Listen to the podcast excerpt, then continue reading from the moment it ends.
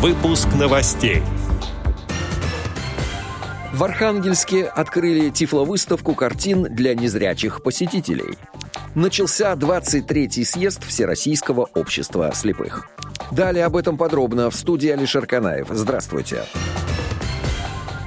Сегодня в Пятигорске с утра продолжалась регистрация делегатов и участников 23-го съезда Всероссийского ордена Трудового Красного Знамени Общества слепых. А в 10 часов утра съезд начался. Поначалу делегатами были избраны и утверждены рабочие органы съезда. Затем программа дня предусматривает работу съезда с перерывом на обед. К концу дня делегатов и участников ждет демонстрация фильма о деятельности ВОЗ. Все о программе, ходе и событиях 23-го съезда ВОЗ. Актуальные интервью с делегатами и участниками, представителями региональных организаций. Слушайте ежедневно в эфире «Радио ВОЗ».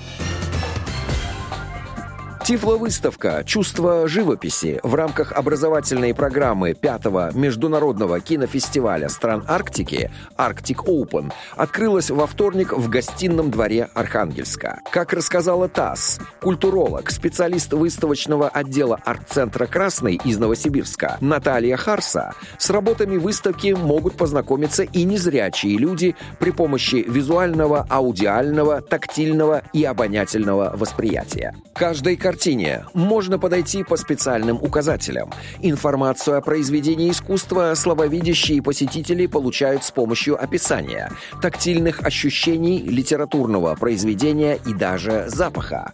Каждой картине составлены тифлокомментарии. Также слабовидящий или слепой посетитель может послушать искусствоведа, который расскажет о художнике и о значении произведения. Всего в Архангельск привезли 15 картин и две скульптуры, они созданы в разные годы, от 30-х годов прошлого века до нашего времени новосибирскими художниками. Отдел новостей «Радио ВОЗ» приглашает к сотрудничеству региональной организации. Наш адрес новости собака радиовоз.ру. В студии был Алишер Канаев. До встречи на «Радио ВОЗ».